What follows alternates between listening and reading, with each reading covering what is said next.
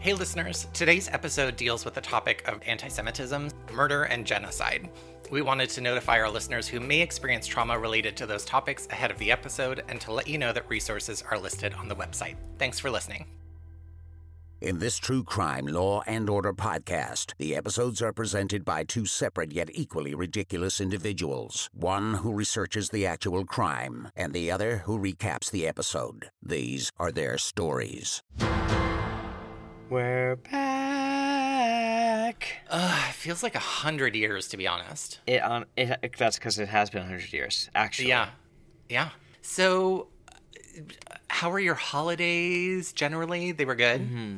Generally speaking, they were good. Um, we did family stuff, Yeah. which was complicated but good. Overall, Uh-huh. really, really good. No, no major regrets. Um, but as you know, I do have one COVID. big takeaway. yep, exactly. COVID. So our anti-vax parents, there I said it, have uh, chosen to give us all COVID for the holiday season. So just finishing up our recovery period from that fun adventure into the new year. Yeah. Woohoo! Sorry about that. Glad you're better, though. Yeah, me too. I mean, I I feel like everyone is getting it. I, everyone is just going to be touched by it in some way at this Yeah. point. There's just no real way to avoid Escape, it completely. yeah. Yeah. So anyway, but that's that's really my major things and uh, life changes. How about you? What's going on? What's what's the what's the deal? Just got back from a little overnight trip in Los in Los Angeles. Miles and I drove down there. We went to a thing called the it's called Enchanted. It's at the Descanso Gardens and it's like a mile long walking path through a kind of like a botanical garden natural preserve thing, but they do this light installation at night. And so there's like a field of like light changing tulips and like a giant orb that's like the moon that's the size of I don't know, a giant like a moon. It's giant. Oh my um, and there's all these cool like light installations that like reflect off the trees and like light up the canopy and stuff. It's really cool. How fun! That sounds Yeah. amazing. Uh, Are you looking at it? No, but I'm just in my mind. I am in my mind's eye. I am traveling there because that sounds like a, an absolute dream. It was really cool. There were a lot of people, which I didn't love, Yeah, but at yeah. least it was outdoor. Um, there, I will say, if you're somebody who is like sensitive to flashing lights and gets disoriented, which Mm-hmm. sometimes my brain does, there was one section where I was like, I need to leave this section immediately because it was beautiful. it was like all these. T- it looked like uh, a millions of tiny little fireflies because it was these tiny little dots that were floating all around the like canopy and things like that. But then it it, it also like hit people. And so like you wouldn't be able to make out a person because it was dark but you would see this like figure of dots moving around and so it just it fucked with my brain really bad so but uh, overall it was really nice. But here's the thing. Okay psa i have a i have an announcement and a request. Please if you're a person who wears perfume fine great that should only be a fragrance that somebody like intimate with you mm-hmm. smells. If I am mm-hmm. outside with a mask on my face and your perfume is so strong that it is making me nauseous, you're a bad person. Do mm-hmm. not do that. I agree. Uh, Do you remember the days of Bath and Body Works body Jesus sprays? Christ, yes. Cucumber Yes. melon. Hey, ladies. Cherry blossom. Oh my god. There, I mean, fragrance. Fun, uh, fragrance is hard for a lot of people who have like migraines and things like that. But just please, never like one spritz that you walk through. That's all. That's all you need. Yeah. What are you doing? What are you, Pepe Le Pew? On it's so bad. Cut it out. I and th- three different people. Three different people were wearing that much perfume. Oh my god. And they were probably all competing. Probably they like had a stink off. They're dumb. Okay, so I do have a recommendation. A second season of this show just came out, and I had watched the first season. It is on Netflix. It's called Criminal, um, and it's like Criminal UK. I don't know if there's a version that's non UK, um, but it's essentially like the entire premise is an interrogation room. You like never like that's the only setting you see, and it's this team of people trying to get somebody to like give them the answers that they need and it, and it varies wildly. Like one of them is somebody who like aban- was um, helping to smuggle people into the country and they like abandoned the truck and so they're trying to find it before the people die of exposure. So it's it like it's kind of wild in different circumstances but it's really good and surprisingly uh, phenomenal actors. Like david tennant is one of the people that's interrogated Sophie Okonedo, who is the Amyrlin seat in the Wheel of Time, is one of them. So, like, pretty like big heavy hitting actors in it and just really good writing really intriguing wondering what's going to happen next um, kind of criminal procedural thing so highly recommend Fun. Okay. yeah I'm into that. what about you Um, I have a couple random things and a, a recommendation or two. Um, just a cute little thing Davey said the other day. yes He referred to people who listen to the show as headliners. um i love that and that is now a thing I was like, that is really cute. I was like, It's headliners. He's like, yeah, like you know, like listeners of your show. Like, oh i, I, love I was like, that that's so cute. hello headliners Hello, headliners. Um, so I thought that was cute. Um, I was gonna hopefully make this a recommendation, but the newest season of season season of Up and Vanished, the podcast came out. uh-huh I think it's the third season. is that the one that we talked about where he talked about billie eilish i forget No, no, Okay. that's To Live and Die in LA. right right right okay thank you Um, this is with Payne Lindsay, I believe. okay all right And I loved the first two seasons of Up and Vanished. uh-huh It just didn't do it for me. I can't remember if Payne Lindsay is also somebody who's like not a great person. I, I don't- that, I don't think he's a bad person at all. I don't think he's like in the same vein as what we found out about the other host. Um, yeah, But I think he, for me, I think this is just an opinion taste thing. Early on, he seemed more like you know I'm I'm doing this independently and I'm I'm trying my best and maybe situations are out of my depth. And Uh-huh. I, it was relatable. Now he's coming off to me a little smarmy, like a little bit like I'm Yeah. a true crime podcaster that got really fake. Because he got a TV show now too oh yeah, called Up Mhm. and Vanished. And so I don't know. It's just it just gives me a different vibe. And he covers a case, you know, which is important because he's covering the case of a missing or murdered Indigenous uh, woman. Well, yeah, that's good that that's getting coverage at least. Right. If if he's doing a good job, it's good. Right. I feel like he doesn't do anything inappropriate, but there's a feeling that he wanted to do a case of a missing or murdered Indigenous woman Yeah, because it's the optics of it, basically. Yes, Yeah. yes. It doesn't, fe- and then he fe- and then he picked one, and then it didn't feel like he could go anywhere really with it. It felt Yeah, like I'm- twice as long as it needed to be. You know, I don't know. Don't I know did if a it really quick- did anything. Quick little googling, and uh, people are saying that Up and Vanished went from completely reck- reckless to self-congratulatory, and that basically he is like, you know, um, making it about himself and profiting off of people's tragedies. Okay, I feel like I'm not crazy for feeling that way now because you're I really loved the first two seasons. You know, I don't know. So, not a recommendation, but if you like Up and Vanished, I would say hmm, worth worth hearing it to to hear about the the girl. You know, the That was victim. that was perfect. If you, uh, anyway, I'll check. Um, and I'll just do one actual recommendation, which is a different podcast called Chameleon. Uh huh. It's in its second season now, so if you search it, it's going to be called Chameleon High Rollers, I think. Huh. Okay. But the first season of it was called Chameleon the Hollywood Con Queen. Con C O N. Yes, Okay.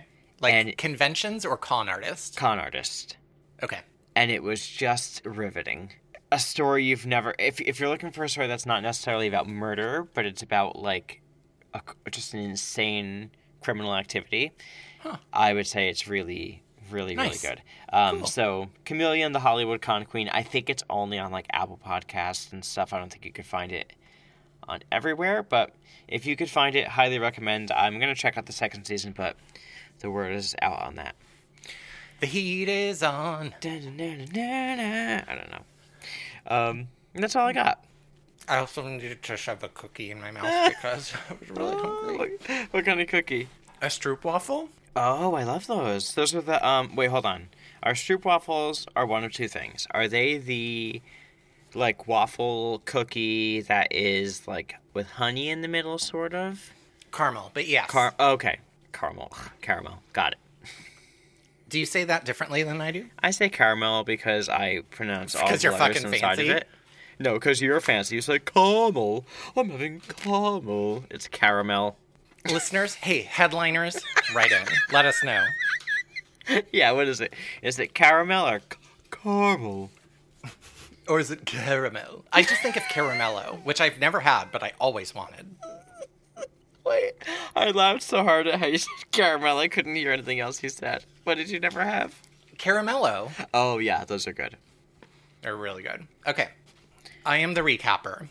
And Wait, headliners. what? No, just kidding. I'm just kidding. I'm Jeez, just kidding. Don't fuck with me. Oh my god, headliners. I was just about to explain that I like did all my recap, et cetera, et cetera, made you know, took all my notes, and then wrote to Matt and was like, just to confirm, like it was this episode, like this was the title. And Matt goes, No, it was this other one. So what's gonna happen is this episode, I'm gonna be the recapper.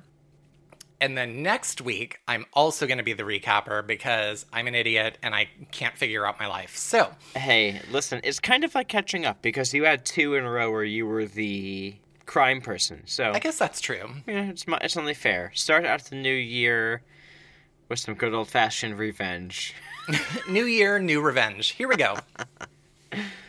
All right, so this episode is titled Night and Fog. Hmm. And we open in the stairwell of an apartment building. And of course, it's like the classic neighbor trope of the old lady wearing curlers in her hair. Love it. And it's police officers, which I do believe gives me like a point for a police officer opening.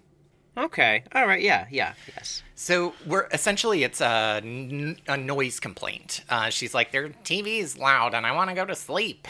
I Um, gotta get a root canal. literally she says she has to get a root canal in the morning so she needs her sleep so the cops open the door because they, there's no answer to the knocking and it's an elderly couple they enter the apartment and it's an uh, and strangely unnecessarily long like following somebody walking around an apartment with no like sa- no sounds no dialogue nothing it was just really boring wasted airtime Yeah, and they let the neighbor in with them. Like, Yeah, you don't belong yeah. in here, girl. Go back No. to bed. Yes. They eventually get to the bedroom and they find a woman face kind of face down on the floor. She appears to have like fallen and died maybe question mark. There's a mm-hmm. little bit of blood. It looks like we learn later that she broke her nose when she fell. Well, anyway, we'll get to that. Allegedly. So Briscoe and Logan arrive, and they're interviewing Lady with the curlers, asking her like, "Tell me about this couple. What's the story?" Because it's a, a husband and wife, but the wife is dead and the husband is missing. And she essentially tells them like he goes out for a walk every single night, and she tells them it's because he has a hard time sleeping. And we learn that they are both survivors of the Holocaust.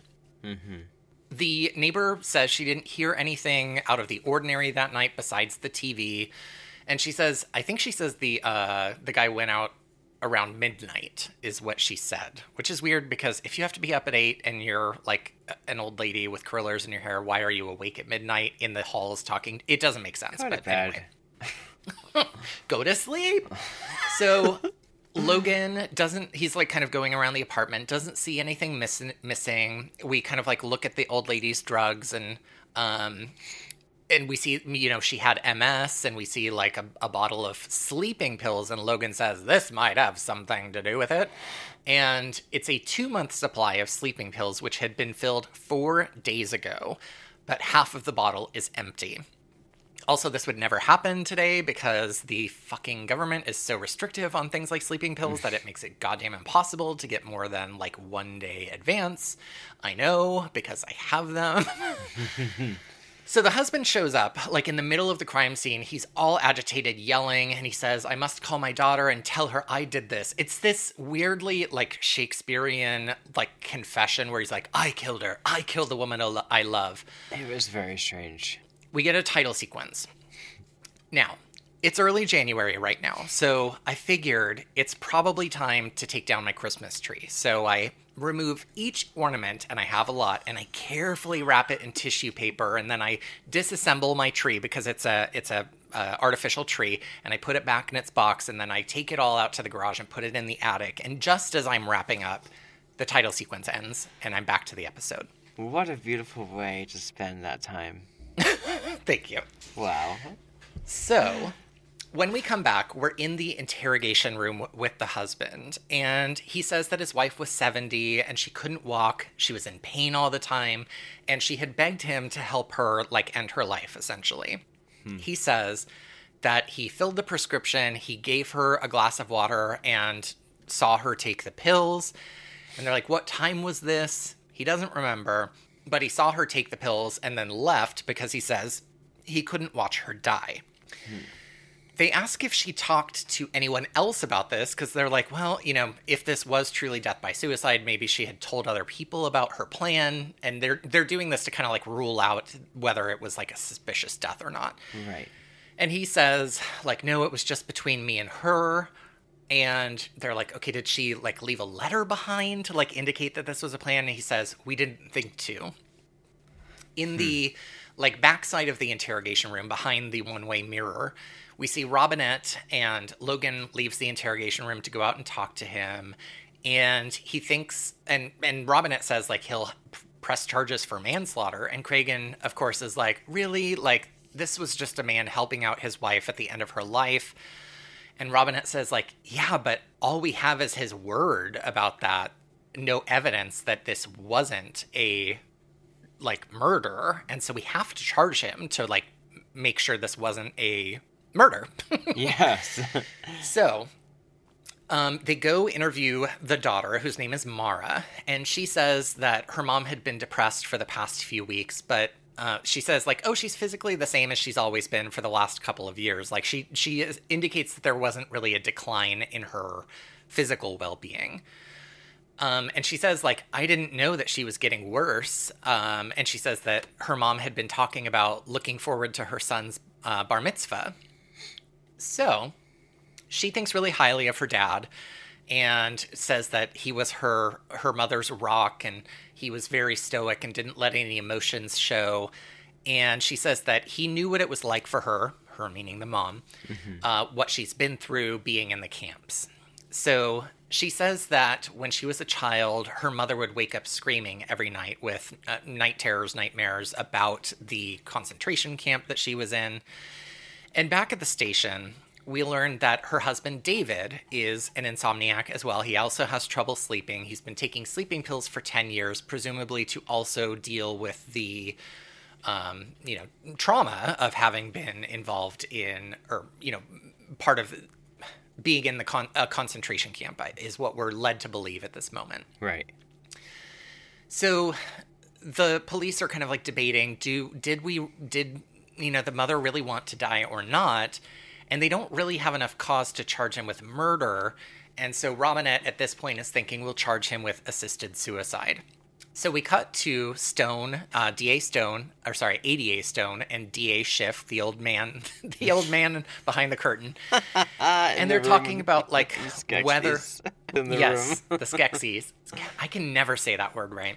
Skek Skekskis. Eh, I'm too Skeksis for this court. Goodbye.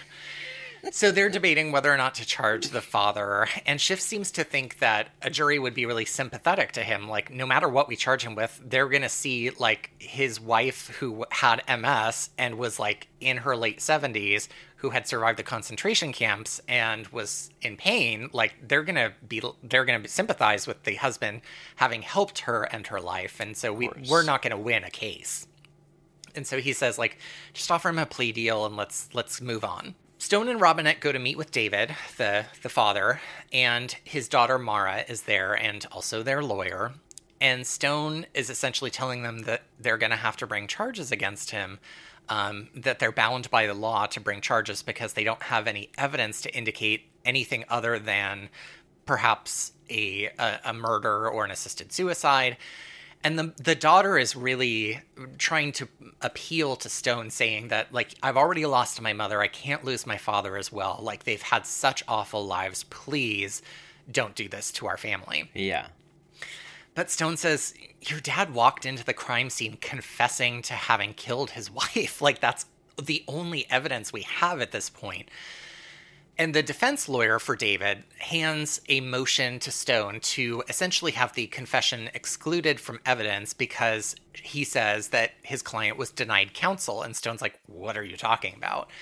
And essentially, he claims that his that David, when he went into the room, asked to speak with his daughter, and his daughter is a social worker, and so he's arguing that that is a request for counsel, and that they didn't, you know, get his daughter there when he asked for it, and so it's essentially an inadmissible confession.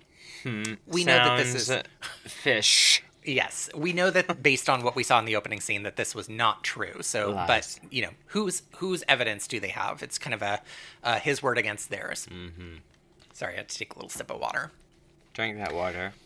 Thank you.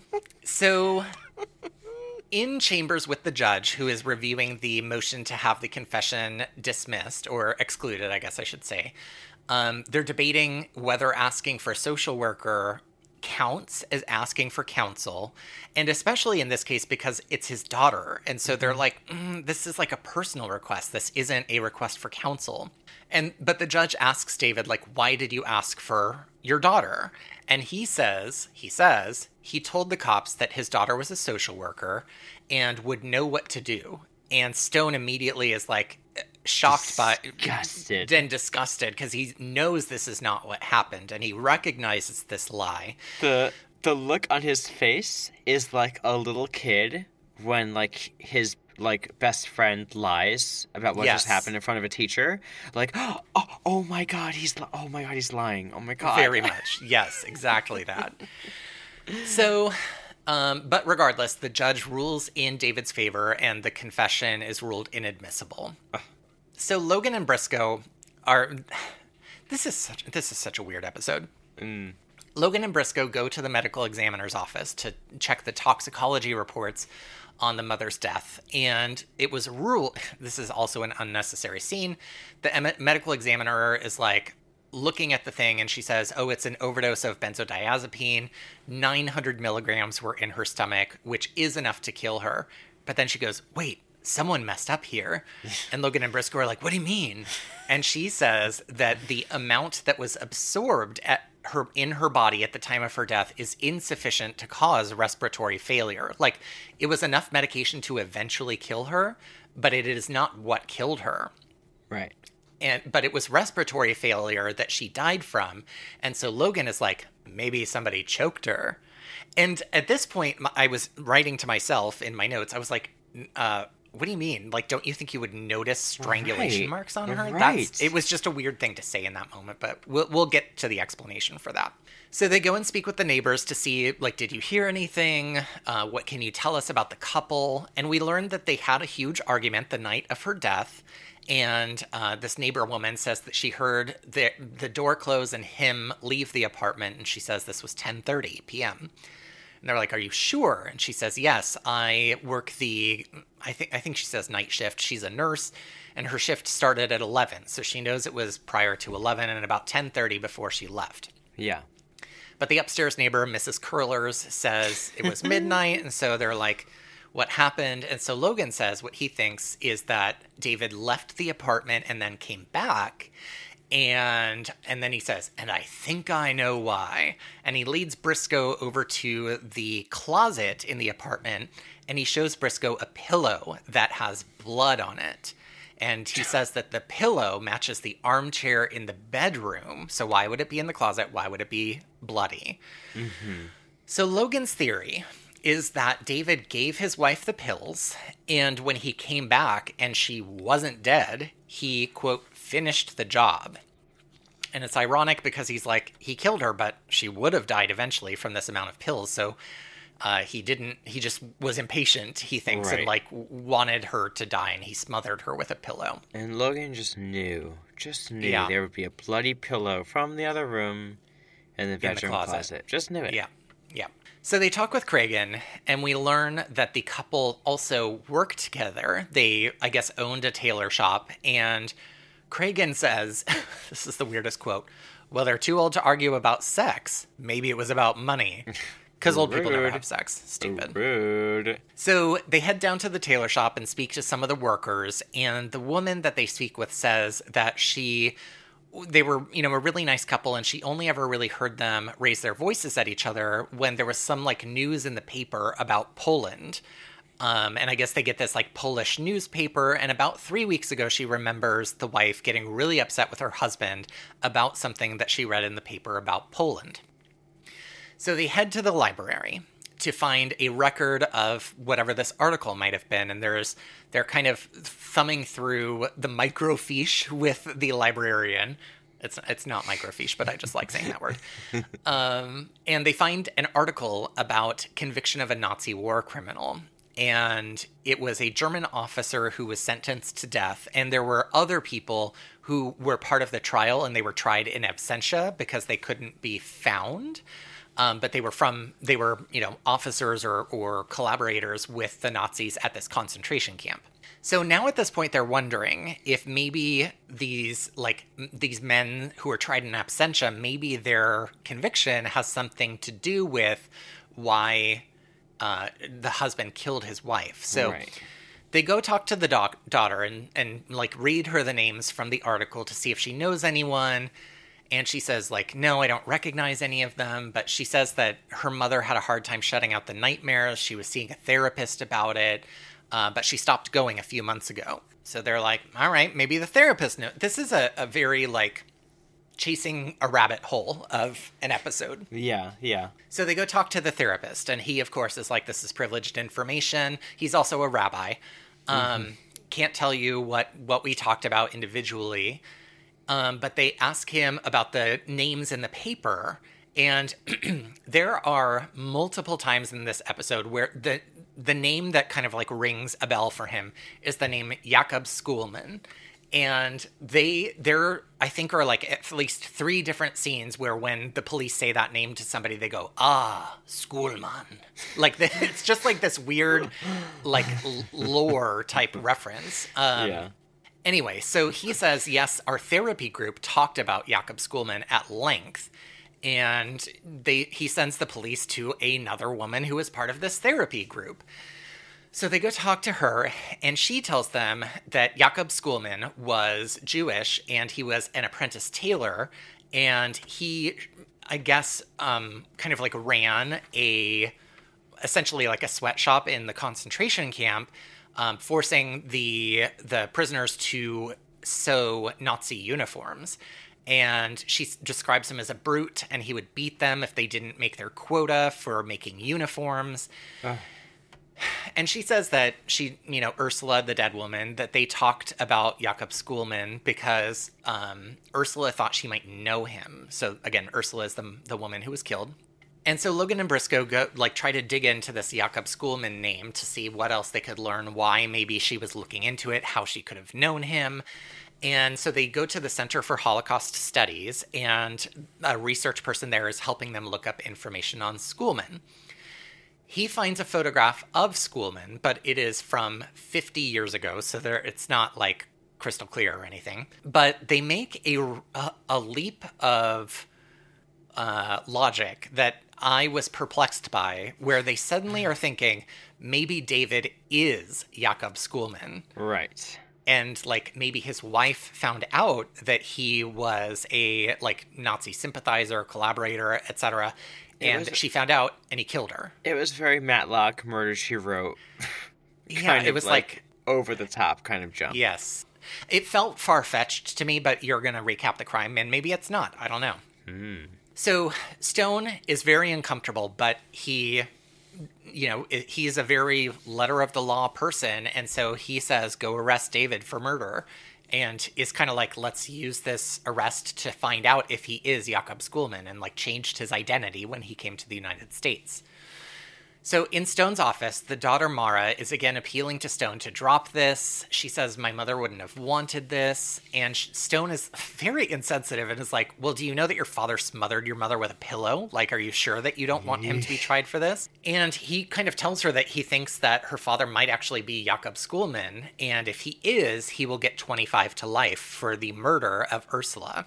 In a scene at the Department of Immigration, Robinette finds files on David's entry into the country, but nothing about Jakob Schoolman. So they go to the Center for Holocaust Studies, and there, the researcher provides Robinette with a record of 131 men who had immigrated to the United States from the concentration camp that this uh, woman had been in and gives them the numbers that had been tattooed on these men's arms when they had been uh, when they immigrated to the United States. Stone tries to get David to prove his innocence by showing him the number tattooed on his arm so that he can prove that he's not Jakob Schoolman. And he resists, and of course, they're talking about how insensitive this is. This is like a, a big trauma for Right. any ho- survivor of the Holocaust to like force somebody to prove that they're not a a sympathizer with the Nazis, but ultimately a George a judge forces him to show his tattoo, and we find out that the numbers tattooed on his arm are part of the list of this 131 men, making it possible that he is indeed Jakob Schoolman. Mm-hmm. So Stone gets visited, meanwhile, by a member of the Department of Justice who has, I guess, caught wind or is representing Poland and has got caught wind of this case, and he wants to extradite David to Poland, or David or Jakob, to Poland, which Stone is really upset about because he's like kind of between a rock and a hard place of he thinks he is Jakob Schoolman, and he did uh, commit all of these horrible war crimes while he was in Poland. But if he lets him be extradited, then there's no justice for the murder of Ursula. So it's kind of like if he tries the case, he will get justice for Ursula and not for all of the people um, in the uh, concentration camp that Jakob had abused. So it's it's kind of a damned if you do, damned if you don't, essentially sort Yeah. of decision that Stone is really struggling with. So Schiff tells Stone like our priority has to be our jurisdiction. So you bring this man to trial. So we get a, a little uh, Supreme Court hearing where Stone and the uh, person representing Poland are arguing for a judge as to who should have the right to try Jakob first.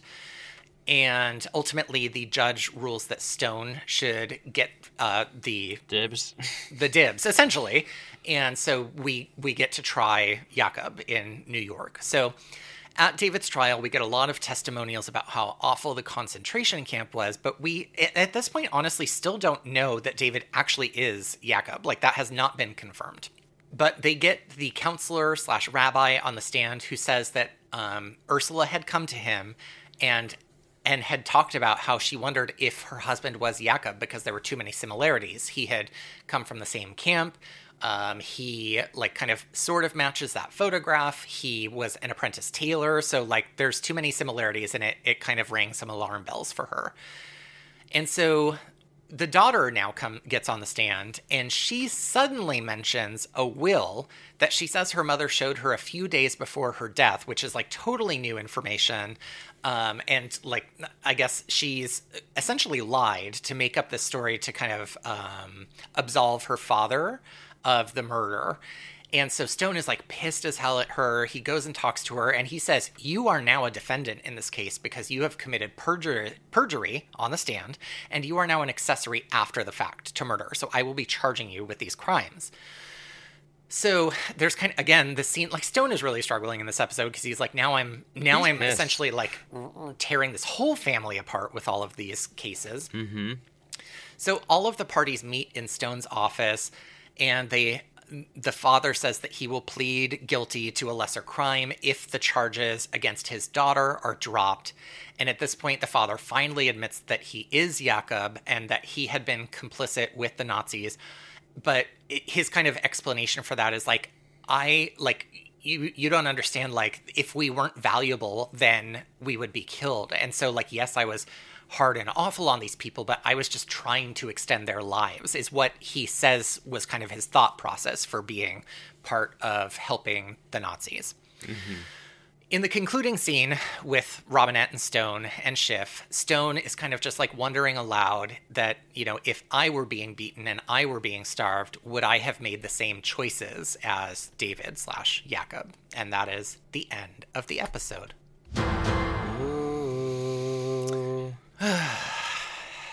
Lots of feelings, lots of Matt- mixed emotions. By the way, when I texted Matt and found out that I had recapped the wrong episode, Matt was like, basically like, "Well, get your life together," because I watched a five-part documentary series re- researching this crime, so I am not gonna give that up. And I was like, "Fair, fair."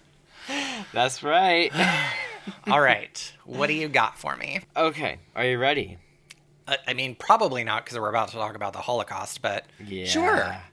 Well, we're not going to talk about it too much, but it's an events involving and surrounding the Holocaust. So, Okay. this is going to be a story about a man named John Demjanjuk. Okay. Demjanjuk. I'm pretty Great good at name. saying it when I practiced, so we'll see if it sounds a little more natural as we go. Uh, yes. All right. Have you heard of him? No, I have not. Should I have? So the only reason you might know of it, other than maybe what you tell me, but is there's a Netflix documentary series, like I mentioned, called Mm-hmm. "The Devil Next Door" about him. That sounds really familiar. I've had it on my like to watch list forever, but just I don't really know exactly what it's about, so it's never compelled me enough to watch it. Okay. So when this week came and I saw that this was about it, I was like, oh, nice. All right. So, um, I began. Uh, this is crazy. So I began my episode with the words "picture it," mm, and that Cicely? makes me remind myself to re- just talk about the very sad, tragic loss of Betty White this Yeah. this week of us recording. Okay, here's the good news about her passing. Mm. that sounds weird, but she had like been really she was just like 2 weeks away from turning 100. Yeah. And I saw somebody post on the internet that if you take leap years into account, she actually lived to a, the her 100th birthday. oh yeah, I So- love that. That's good at least. I and you know what? She's she's with all her girls. She's with all her friends having cheesecake in the sky. Which can I say, I when she passed, I realized that The Golden Girls was in the 80s and it was a show about like older women from and it was a show 40 years ago and, sh- Mm-hmm. and and and she was still alive. Like that alone is kind of mind-blowing to me. I know. I know. Anyway, love you, Betty White. Picture it. the suburbs of Cleveland, Ohio, Okay. in the early 1970s. So I've never been to Cleveland, so I can't really picture it. me neither, but it's it's quiet. It's Isn't that we're where the- talking suburban? We're talking suburban. It's not like Cleveland, the city. It's The the, city. suburbs. And Cleveland, um, that's where Drew Carey is. That show Yeah. was, right? Yeah, God, speak of a show, I wonder how that holds up. I'm wondering too because just the thought of watching Mimi. Yeah. There was a lot makeup. of a lot of fat jokes and a lot of body shaming for Mimi, I think. and a lot of like probably sort of queer, Yeah. transphobic Yeah. feels. You know, Yeah, I I'm bet. wondering. Hmm. Yeah, there's, I think great. there's a lot of things that don't hold up. Hey, we're we're all growing. We're all beautiful little flowers. yeah. So, John Demjanjuk is living in Cleveland, Ohio. It's the early 70s, early 1970s. He is in his early 50s. Mm-hmm. He lives with his wife Vera, which is my grandma's name. Was my It's grandma's great name. it's a great name. Isn't it great? Her, her name was Elvi- Elvira, but we called her Vera. Everyone called her Vera. Her name your grandmother's name was Elvira? Yeah. That is too cool. Isn't that the best? Elvira and Salvatore. You have some great names in your family. Yeah. I, I that that's one of my favorites. Yeah. I, I'm my grandma Vera. So uh, John lives with his wife Vera and their three children, and he works as a United Auto Workers engineering mechanic. Mechanic. I said mechanic weird. Uh, for Ford for his local Ford company uh, warehouse, distribution center, whatever they're called, factory. Um, he's originally from the Ukraine, and he had come to the U.S. with his wife and first daughter in the early 1950s by way of New York City, as most did at the time. And everyone at his company is a big fan of him. They all love him. Um, his bosses are also really big fans of him. They say that he's easy to be around, he's likable, um, and like many of his Ukrainian colleagues at the factory that emigrated over with similar backgrounds, he is incredibly hardworking. Nobody has a, a bad thing to say about him. Matt, um Bob Saget just died. No, he did not. Yeah. I li- literally like it's just hitting the news. Wow. Okay, so very sad. Yeah. Bob Saget. I mean, a part of all of our television heritage. And ironically, Um, like a very wow. blue comedian relative Yeah. to his uh, Full House character. I have to say, big fan of him as like a character in like the zeitgeist of my life. Not a huge fan of his comedy.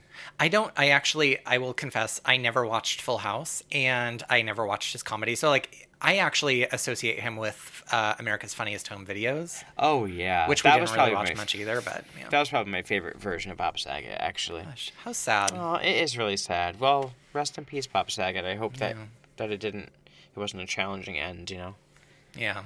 Wow, what a death. Okay. And here sorry. we go talking about this. I know. well, thanks for keeping me in the know and our listeners. Now, now you the guys know headliners, I think, is what you mean. Oh yeah, the headliners are absolutely right. so, likable guy works at Ford. He's living what most would call a pretty ordinary life of little consequence in the very low-key Cleveland suburb of Seven Hills. And in August of 1977, John Demjanjuk discovers that for the past two years, he, among some others, were being considered under investigation for war crimes associated with Nazis in World War II. He like finds this out that he's under investigation. Yeah, Okay. it doesn't really say like what he, that he was arrested, but he obviously becomes aware. yeah, the like maybe they asked investigation some public. exactly. They- something, I think they call him in. So Okay. John, in particular, was one of nine individuals on an official INS list uh, identified as a guard known as Ivan the Terrible. It's kind of wild that, um, like, you know, before computers and like DNA and all that stuff, like people totally were able to pick up and start a completely different life with a totally made up backstory. Isn't Right. that wild to think about? It is insane. Like Yeah. we always hear stories of people like who are on the run and doing all this stuff, and I think about how do people do that? And then I remember like back, especially back this far, it's like, yeah, you could just go complete, live a life of complete newness and Yeah. not have to ever talk to anyone again. I mean, people still go missing constantly. Yes, yes, and a lot of them for, want to. Yeah. This guard, Ivan the Terrible, was known for being especially sinister in his handlings of Jews at concentration camps. Nine survivors from the Treblinka concentration camp identified John as Ivan from the photo lineups provided to them. And he's just been living as like a mechanic in Cleveland. Yeah, just like Wow. living a, a pretty chill life. I mean, I guess what else do you do but try to hide? Oh, I, I don't know. Yeah. Yeah. Okay. So, I mean, this is all alleged. He says this is not, he is not this person. Okay. Um, of the men in this lineup that was showed to the survivors of Treblinka were men like uh, Feodor Fedorenko, who was someone who already admitted their guilt.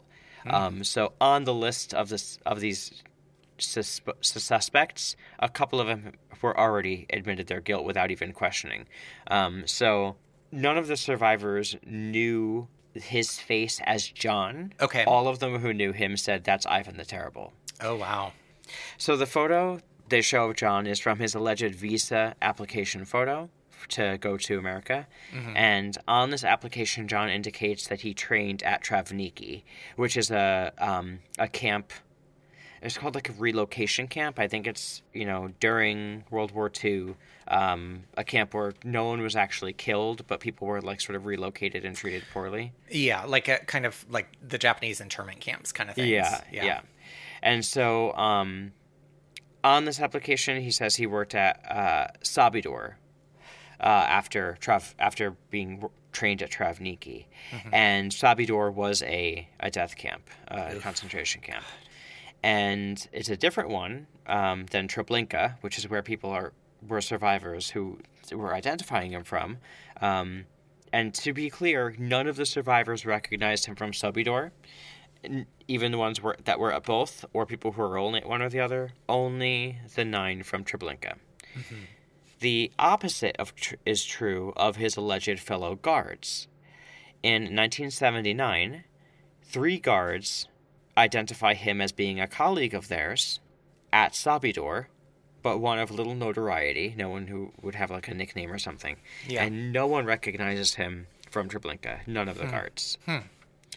So it's kind of swapped there. Yeah. Regardless of all of this, the U.S. Office of Special Investigations, which is referred to, I think, most of the time in my writing as OSI, Okay. Um, uh, they work for the Department of Justice. They decide that this is enough evidence to allow for them to revoke John's citizenship for the United States based on his involvement at Nazi death camps, Yeah. um, which should have just disallowed him from becoming a citizen in the first place. Right. They decide to prosecute him as Ivan the Terrible, and suddenly the life of the Demjanjuks would never be the same. He is, by the way, still saying, I don't know what you're talking about. I was not in any camps. I Yeah. was not, this was not my life at all. Which I will say, in the episode that I covered, I, I didn't mention this part, but the daughter talks about like kind of the collateral damage of mm-hmm. of her dad essentially being found out as a Nazi sympathizer or collaborator, and uh, how like she said that you know the people who love us will spit in our face and turn away from us forever. Like the the collateral damage of that kind of thing would be horrendous. Oh, it- absolutely. He claims that his only connection to anything over there was that he was a uh, German war criminal. Okay. So he was like arrested during those times and like forced to work for them. Okay. So a little bit about the actual Ivan the Terrible, who this guy is alleged to be, and Treblinka um, concentration camp. 'Kay. This is the only time I'm going to talk about statistics and stuff specific about the Holocaust, other than things related to these people. Okay. Um, I thought about, a lot about that. Yeah. How I'm going to handle this because I don't want to be disrespectful Right. and gloss over the horrific events that happened at the Holocaust Yeah. but I also don't want to. That's not what this story is is about. Okay. Um, and I don't want to use pain in a way that feels like I'm sensationalizing in it. Yeah. Do you know Yeah, what I yeah, mean? Just yeah. to for like impact. So Yeah, it's a difficult all- line to walk. If if we do anything incorrectly or say anything, please let it. Please know that we are open to correction. Exactly. That's what I was going to say. If if this feels, and to you too, and f- feel free to stop me, but if this feels like in any way like I'm doing w- one or the other or something else entirely, I'd love to be told about it and um, let know because I feel like I don't want to, you know, I don't want to unnecessarily, you know, say that we all know or should know the absolute carnage and and and obscenities and Horror. horror that happened during the Holocaust at these concentration camps. Um, this is a reminder, but I don't want to. I don't want to live there for too long. Okay. So, Okay. Just a little bit about the, the characters though that are important, which is Ivan the Terrible and the location of Treblinka. So, Okay. um, the experience of Treblinka is noted mostly by a survivor named, and I'm forgive me if I say the name wrong, but I think it's Yankiel Wiernik. Okay. Um, he wrote a book called, translated to English, A Year in Treblinka, and explains his whole experience there. So a lot of what is known about Treblinka is from his his um, memoir novel. Um, it was managed by about 25 Soviet over- overseers and about 100 Soviet guards. 850,000 Jews were killed at this death camp. Wow. It houses one of the largest still Jewish graveyards in the world. Um, survivors say that people were usually tortured for about two hours before they were killed. Ivan the Terrible was known to be particularly sinister. He did a lot of unnecessary um, abuses of power and physical abuses and psychological torture on the prisoners there. Um, in I, of course, it's all unnecessary, but a lot of things that was not ordered. Yeah. Um, he was known to sometimes cut off a nose or an ear of a prisoner just in the middle of their day, and they would have to continue working um, without that nose or ear. Um, sometimes So he would stab people for no reason while they were working throughout their day, just kind of walking around. So he really earned that nickname. Exactly. Um, he um, was. Someone said that when people would scream, sometimes they would be put in a pit of blood um, by him, and he his job was to operate the the gas chamber, like the the switches. God. And so when people were on their way to the gas chamber, he was known to like stop them with no reason and, and torture them before they went in. Jesus fucking Christ. Yeah. so, um, of the people who went to Treblinka, approximately 70 survived. Oh my God. 70 and 850 were killed. Um, it operated between July 23rd of 1942 and October 19th of 1943 during the deadliest phase of Hitler's final solution, and this camp has the highest death count outside of Auschwitz. When you said 800, do you mean 800,000? 850,000, yeah, sorry. Okay, yeah, yeah. So that's the enormity of what we're talking about when we're talking about who this guy is being accused of being, Yeah, which is huge for someone who says that he's not at all involved. Yeah. Throughout all of this, um, as I said, he says it's mistaken identity. He has nothing to do with any camps. He says he met his wife in the 50s. He was working as a driver at a displaced persons camp, which, you know, operated to help people afterwards. Yeah. They, they have the wrong guy, he says. Um, it should be noted, however, his name previously was Ivan. Um, he changed it to John when he became a naturalized citizen in 1958, um, which is something he's never disputed. But Okay. that was his name previous to 1958, Ivan. Okay. Okay. In 1981, his citizenship was revoked for having lied on his visa application, as we said was, you know, something in the works. Yeah. Um, he claims he never worked as a concentration camp guard. He lied about it on that application for fear of being sent back to the Soviet Union because he was a prisoner of the Germans previously, and he was forced into labor at Trawniki. So that's why he was at Trawniki. Okay. Um, he says the card that they that they have on him that has his photo on it and stuff and all this information is a fake. He says it's a forgery. Right. The authenticity of the card, however, is confirmed by U.S. government experts as well as the former paymaster at Trawniki, whose name is Heinrich Schaefer. Okay. He says these cards were standard order. Okay. We have five survivors now who are willing to testify against him and identify him as the Treblinka guard Ivan the Terrible. Mm-hmm. And there is a former SS guard at Treblinka named Otto Horn who also identifies John as Ivan. Okay. Demjanjuk applies for political asylum after his citizenship is revoked, but this is denied in May of 1984. So he's delayed it a little bit, but it's all denied, and so, you know, it looks like people believe he is Ivan the Terrible. Yeah. Headlines at the time were, quote, Your neighbor is a Nazi, or Six Million Never Again. And outrage is sparked in both the Jewish and Ukrainian communities, especially. Ukrainians fully support Demjanjuk's claims that this is false identity. Um, there's a lot of, a lot of evidence for that as well. You know, um, as a matter of fact, the trial where he lost his citizenship, two guards from Treblinka testify that John was not there. He was not Ivan, certainly not him. And so, you know, supporters of Demya- Demjanjuk think this is a setup, and they think it's um, a setup by the Communist Party. Mm-hmm. Jews, on the other hand, are shocked and outraged that he is allowed to be on American soil still and call for his immediate deportation. Mm-hmm. Under the Nazis and Nazi collaborators punishment law of 1950, and this next part, which is what that is, I just copied and pasted. so that law criminalizes crimes. Sorry. Yeah, that law uh, criminalizes crimes against humanity, war crimes, and, quote, qu- crimes against the Jewish people, as well as a variety of lesser offenses. It has a number of unusual provisions, including a mandatory death sentence for the most serious crimes laid out in the law. So, under that law, um, in 1983, Israel issued an extradition order to request to have Demjanjuk's, uh, you know, sent back there to stand trial for his potential war crimes as Ivan the Terrible. This is really matching on to the uh, episode Yeah. so far. right? So his defense again against the claim is that you know the evidence that was prevent, pr- provided against him in the previous trial or in you know in that decision was non-existent or it was doctored by the KGB. He says, but the U.S. Supreme Court declined to hear his appeal. Declined to hear his appeal, and he was deported to Israel on February 28th of 1986. At a press conference shortly after landing on soil over there, he's shouting shalom to everybody and smiling. Hmm.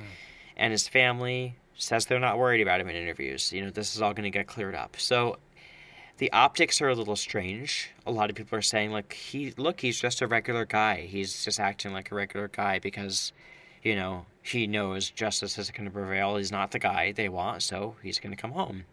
And then there are other people who say, look, look how disrespectful he is. being what he's accused of, and look how he's just acting like, like how he's acting. Yeah. So the accusation by the prosecution, which is led by Israeli state prosecutor Eli Gabay, or yeah, Gabay, um, was that Ivan and John are in fact the same person, uh, a guard in Treblinka who operated the gas chambers petrol engines. He was recruited into the Soviet army in 1940, they allege, and that he lied on his application, listing Sobibor to throw them off from Treblinka. Sobibor was another smaller uh, death camp Okay. to discredit this forgery, um, the forgery accusations, the prosecution had everything on this document, this sort of like um, application, not application, this sort of Treblinka uh, card, identity card. They have everything on it tested from handwriting to the glue to the ink, and it all comes back, you know, authentic. Yeah. When asked, John says, I'm innocent, quote, I'm innocent, innocent, innocent. But on his trial, during his trial, five of the nine survivors who originally identified him as Ivan the Terrible come back and they come forward again to testify against him. The other four who had previously testified that he was Ivan the Terrible, who had identified him as him in the first place, only didn't attend because they had already passed away. Okay. Um, it's now 1986, 1987, so it's been a long time. Yeah. Survivors like Epstein Pinchas told horror stories on the stand from the death camps. He saw Ivan beat prisoners with a pipe or sword and torture many others, even just on their way to death chambers. He describes a particularly horrific event on the stand of seeing a 12 year old girl survive a death chamber and say after she came out, I want my mommy. And afterwards, Ivan shoots her. God. He says that he still dreams of him every night, and when he goes to bed, there he is, here he stands. Which is like so specific and Yeah, like so it it, it seems so credible. it seems so credible. Yeah. The defense tries to object to survivors' accounts at death camps after a couple of them um, being shared, and he gets absolutely like reamed by the judges on the stand, saying like, "How dare you suggest that these people can't tell their stories?" Um, it does not go over well at all for his side, of course. Another testimony that ends up being um, one of the other testimonies that's supposed to come forward ends up being barred. It gets looked at as unreliable and thrown out. Um, another person seemed confused, so their testimony is thrown out. But in a moment of particular impact, survivor Eliyahu Rosenberg asked that John take off his glasses because he wants to see his eyes. So he takes them off, and the survivor is allowed to approach John, the defendant. And when he gets close to him, John smiles a little bit and he reaches out his hand for a handshake. And the survivor recoils and shouts out, I'm going to say this word wrong, but it's Grozny, hmm. which means terrible. Oh. And then he shouts out Ivan. And he says, quote, when he gets back to the stand, I say it unhesitatingly, without the slightest shadow of a doubt. It is Ivan from Treblinka, from the gas chambers, the man I am looking at now. Wow. He continues on and says, I saw his eyes. I saw those murderous eyes. How dare you put out your hand, the murderer that you are? Um, the other guard from the previous decision, Otto Horn, testifies again and says that, you know, Ivan is John. And John, uh, another survivor, Joseph Cherney, said he found himself, quote, fighting to survive. I was their child toy of sadism. And then he looked at John and shouted, Why did you kill them? Why did you kill them all? in the courtroom. Really, like, emotional. Yeah. So, his defense, which was originally going to be by, led by Mark O'Connor, who he ends up firing, who is in the documentary and he's still not over it, kind of. It's kind of weird.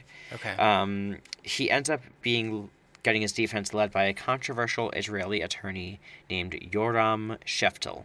Okay. He loves being the bad boy of the courtroom. He loves being interviewed for the documentary. He loves the media circuit. Uh, there's not a single clip they show of him, and there are many, where he's not like Holding does not court, have a basically. eating grin on his face. Yeah.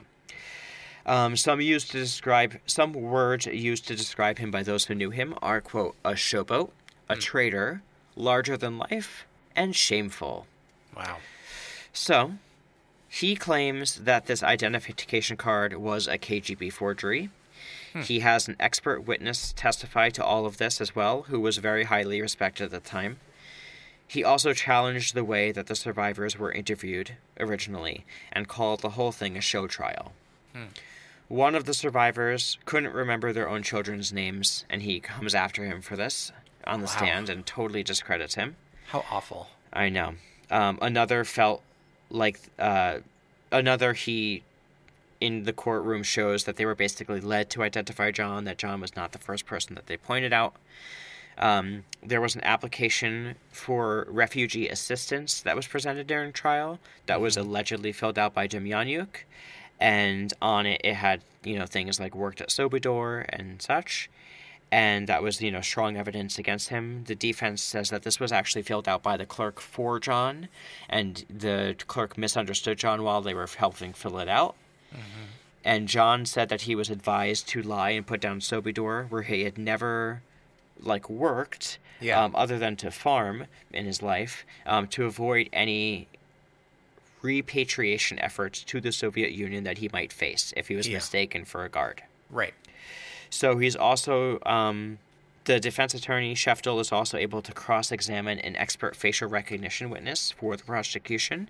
Um, she had been on the stand previously and presented very well how the one photo they have of Ivan, which is very old, kind of like the photo in the episode and hard to decipher, Uh huh. how it looks like um, Demjanjuk's old ID card Uh huh. and she does really well when she's on the stand. Now, with he cross examining her, she is completely pulverized. Like, Wow. everything looks like she was making near guesses. It's proven on the stand that she was like stretching certain photos to like fit what she wanted. Uh, It's terrible. It's terrible. Um, it's embarrassing. So, among the photo of Ivan versus John's. Oh yeah. So among the photo of Ivan, terrible, the actual photo of him versus John's old photo looking different, details between the two seem very off from mm-hmm. different accounts, mm-hmm. including birthplace and details about the documents themselves, like signatures and stamps, he argues also look debatable. Hmm. Also, notably, through Demjanjuk's supporters living in Washington, D.C., the defense was also able to acquire, and this is kind of wild, internal OSI notes that had been thrown into a dumpster without being shred. They there was like this unit of people that support John that were waiting outside of the office of the OSI because they were next to a McDonald's, and sometimes they would throw garbage out in the McDonald's dumpsters. Uh huh. And so they waited at the McDonald's dumpsters daily and just picked through the garbage every day. Every time they found a, a, a bag from the OSI. So they finally, it, through doing this, the defense is also, to, they're able to acquire an internal OSI set of notes that had been, you know, thrown out. Mm-hmm. And it indicated very clearly that Otto Horn, that SS guard that identifies him from Treblinka as his colleague, Yeah. in fact had a great deal of difficulty identifying Demjanjuk, and he had been prompted to make the identification. Interesting. These documents were tried, were destroyed. They were pieced back together. They were ripped up into pieces, not shredded though. Um, they showed that there were also serious doubts about Demjanjuk being Ivan before being extradited. And um, speaking of wrong identification, they also found a 1947 document that was 64 pages long Uh huh. written by Rosenberg. Rosenberg is the survivor who told John to take his glasses off. Okay. Okay. This document details how he, it's written by Rosenberg, and it details how he and some friends teamed up to kill Ivan the Terrible themselves in or around 1946. Wow. Okay. Um, on the stand, he says, Yes, I wrote this, but it was like a fictional fantasy story. Like, because of their trauma, it was something he wished for. Um, Right. And he wrote it as like a, almost like a therapeutic thing. Yeah. not an actual thing. On the stand for the defense, John John um, expresses regret for the tragedies he's hearing about Demjanjuk, um, and he says that you know the survivors and the victims what they faced was terrible and egregious, but it's not him.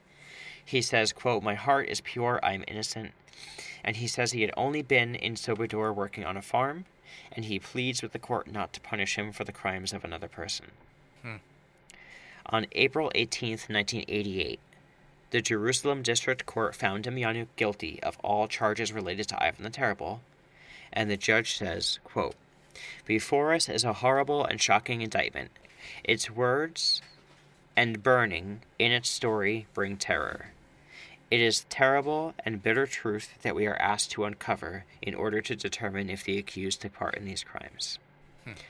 A week later, Demjanjuk is sentenced to death by hanging, and while in solitary, awaiting appealing of this decision, Demjanjuk could hear the gallows that would be used to hang him being constructed outside. Oh, Jesus.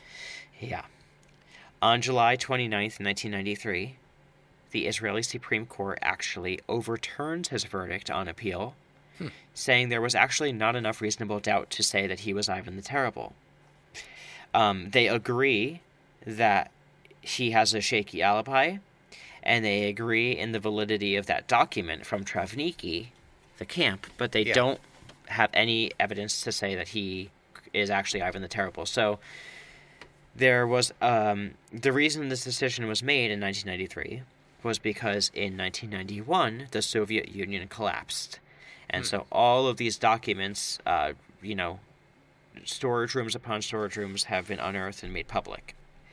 And in some Soviet documents, it shows that while his identification card was real, the documents actually list him as what's called a walk walkman, which I'm sure is watchman, which means watchman. Yeah, Yeah, it's. W A C H M A N N, um, and that's what his role was at Sobibor, and he was not at Treblinka. It's also in Soviet documents that there are 37 statements from separate guards, each identifying Ivan the Terrible as a man named Ivan Marchenko. Many other statements, 21 others uh, actually, describe Ivan the Terrible with descriptions that are totally opposite to Demjanjuk, from hair color, height, age, weight, complexion, eye color, everything. A scar, a really noticeable scar. Um, the Ukraine views Demjanjuk as a hero, and the people of Israel are outraged by all of this. He ends up being released back to the USA, and he's not tried for everything for anything um, for his role at Sobibor, because all they have is that you know signatures on documents. They don't have any evidence of what he actually did, or if he did anything. And so he's released, and he's able to go back to the United States. He goes back to Cleveland, and actually, quote, after Demjanjuk's acquittal in Israel, the panel of judges on the Sixth Circuit ruled against OSI for having committed fraud on the court and having failed to provide exculpatory evidence to Demjanjuk's defense, end quote. Hmm. So there's even disciplinary action taken against the OSI. Wow. Sheftel, after this trial, makes six figures and talks freely about it on every TV show he can get his uh, interviews on. And he writes a best-selling book about it, released immediately afterwards. And he's he loves being on TV promoting the book. Yeah. He's a lot. He's kind of used car salesman Yeah. But there's more to the story. on February 20th, 1998, Paul Matia of the U.S. District Court for the Northern District of Ohio vacates Demjanjuk's denaturalization without prejudice. This Okay. time, he's not relying on any eyewitness t- uh, testimony. They're relying only on documentary evidence. Because now that they have all of the stuff that was released in 1991, they at least have proof of his involvement of all of these other camps, such as Flossenburg concentration camp, Majdanek concentration camp, as himself, as John or Ivan Demjanjuk, not Ivan the Terrible. So, because of this, Ohio decides again to vacate his denaturalization. In February 2002, his citizenship is again revoked, and he appeals the decision again. This is where the this part of the um, story is kind of confusing because it comes out of nowhere, but it seems I feel like it's important to mention. So during his appeal for the decision to have his citizen, citizenship revoked in February 2002, a man named Dov uh, Eitan joins the defense team. And this guy is a uh, closeted bisexual attorney. Okay. And immediately after joining the defense team, he's very well liked as well. He's very well known. Um, there's repercussions for him. He's sent death threats instantaneously within the first week. Uh, a bullet is sent to his house with a letter threatening to expose his sexuality, which was important to him to keep private. Sure. And so, you know, he didn't want to risk this.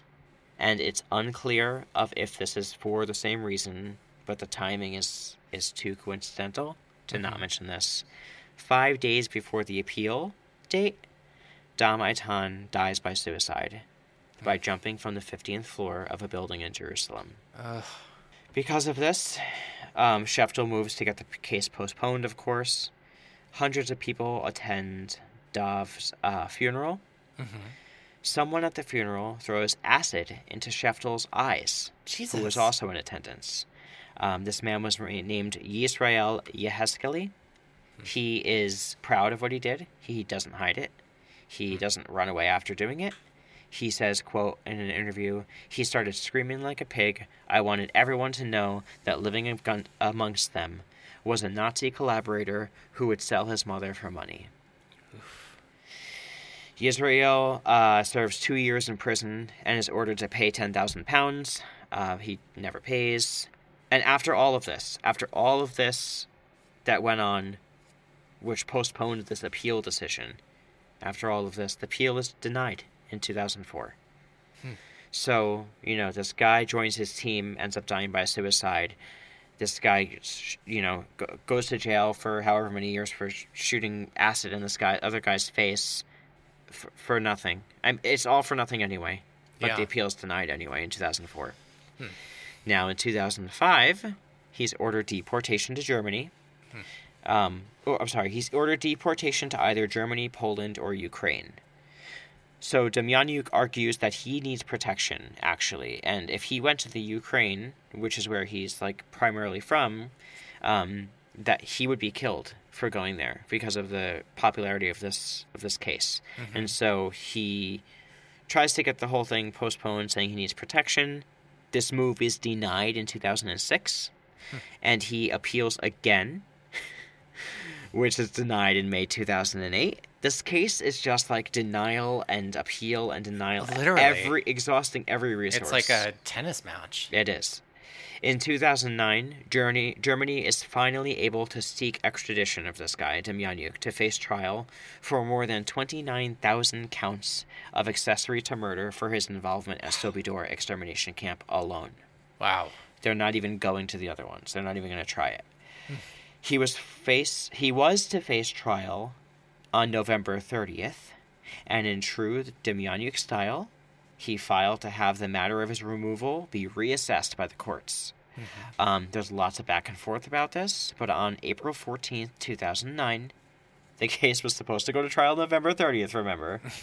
on April 14th, 2009, immigration agents remove him from his home. He is removed, it's televised. He's in a wheelchair. He looks like he's dead. He um, his son files for a stay of deportation because of his father's condition, which is temporarily granted, but not for long. Because what they don't know is that in addition to this being filmed, he was being filmed for days before this, and it turns out this was all a sham. Before being taken out in the wheelchair, he's seen walking around, getting in and out of cars, laughing, having a good old time, and then all of a sudden, when they come to get him, he's in the wheelchair and he can't move. So, um, this stay of deportation that was temporarily granted is uh, lifted within, I think, three days, and his uh, he is deported on May 11th, 2009, to Munich, and immediately arrested and sent to Stadelheim prison. When trial began, it was still a huge production. Despite there being evidence that he was faking this pain and suffering, he's still in the wheelchair. He's wheeled. It is so ridiculous, and Yeah. he is like in a wheelchair, almost like completely back, like he's in a, a gurney with blankets, and he barely opens his eyes. He fidgets around. He looks. He looks dead. Um, because of this, he's able to stretch the case out for 18 months, beginning in July of 2009. And on May 12th, 2011, uh, Demjanjuk, aged 91, is convicted as an accessory to the murder of 27,900 Jews at Sobibor Killing Center, Wow. and he's sentenced to five years in prison with two years served already. Wow. He is released from custody pending his appeal. Um, this was the first time that someone had been convicted solely on the basis of serving as a camp guard with no actual evidence of being involved in death of any specific inmate. So this is the first example of that. There'd be another one.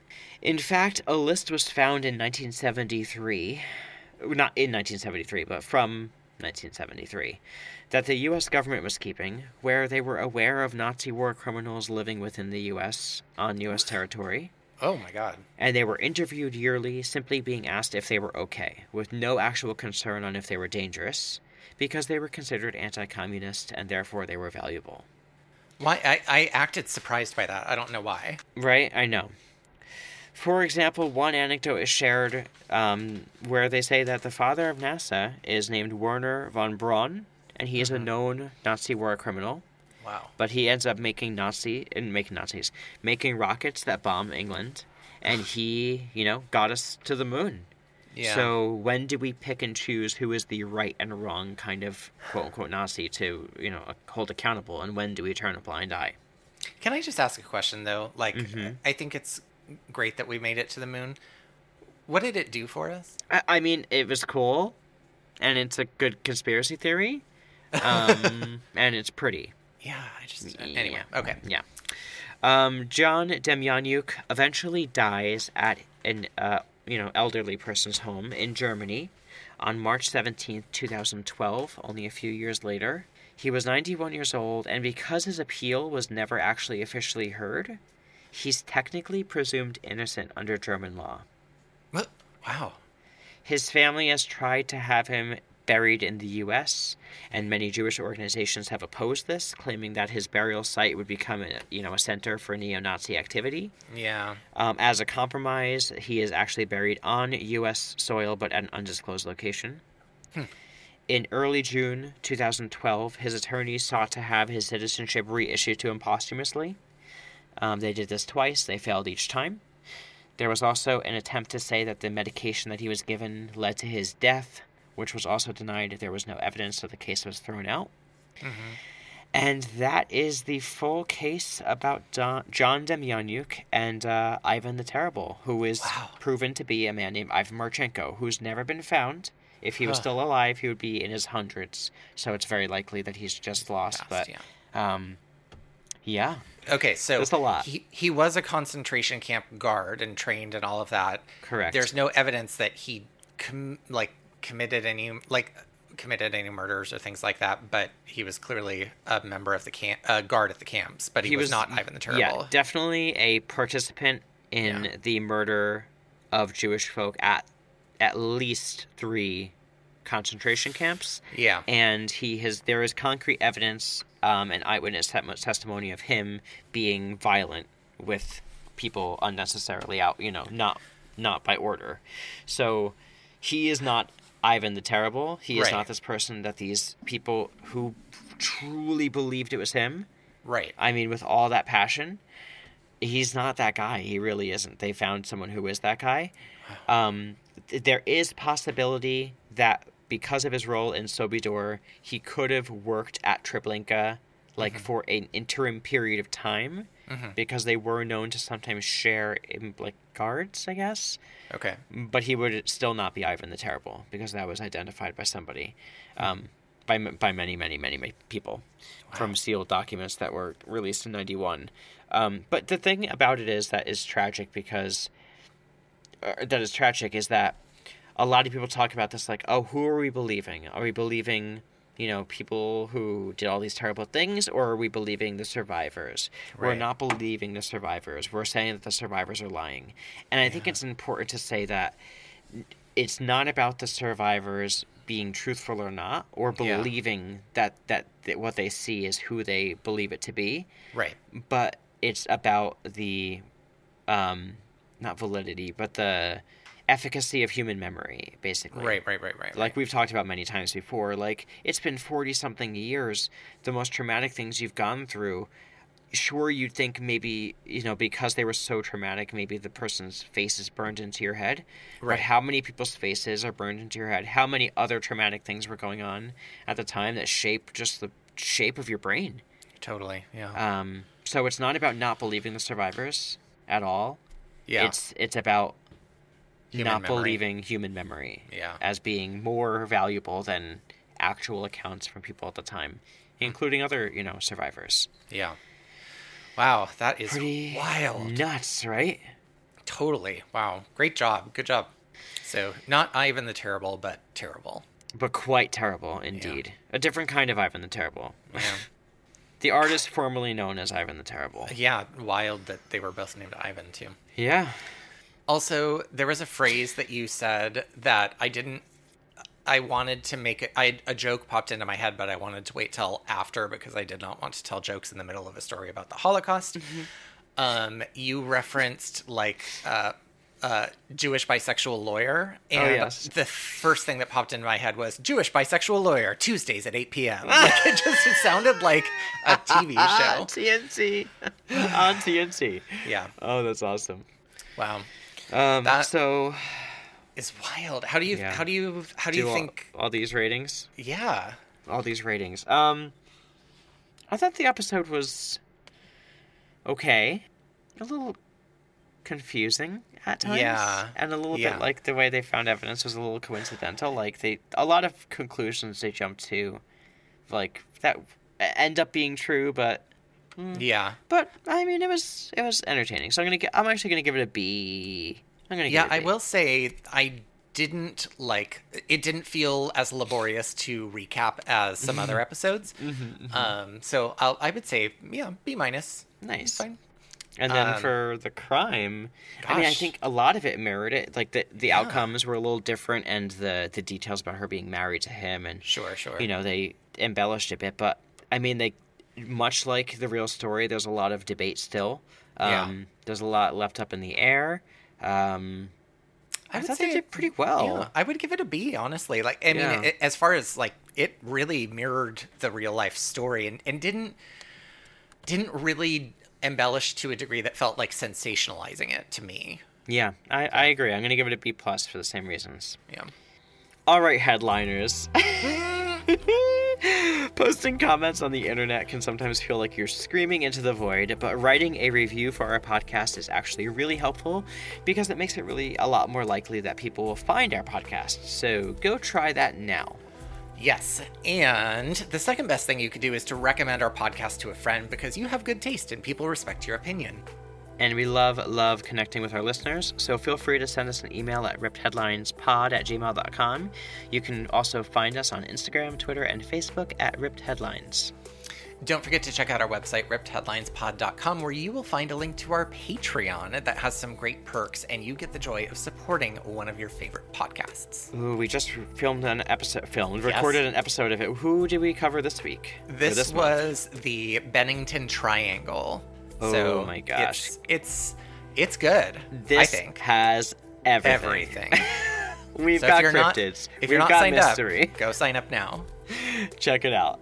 And also, if you're signing up, I want you to know that a percentage of our Patreon proceeds get donated to the Equal Justice Initiative. So just by supporting us, you're also supporting positive change in the world. Yes. So thank you so much for listening to Ripped from the Headlines, where you get the facts and some fiction. And we'll see you next week. Until then, stay out of the headlines. Bye. Bye.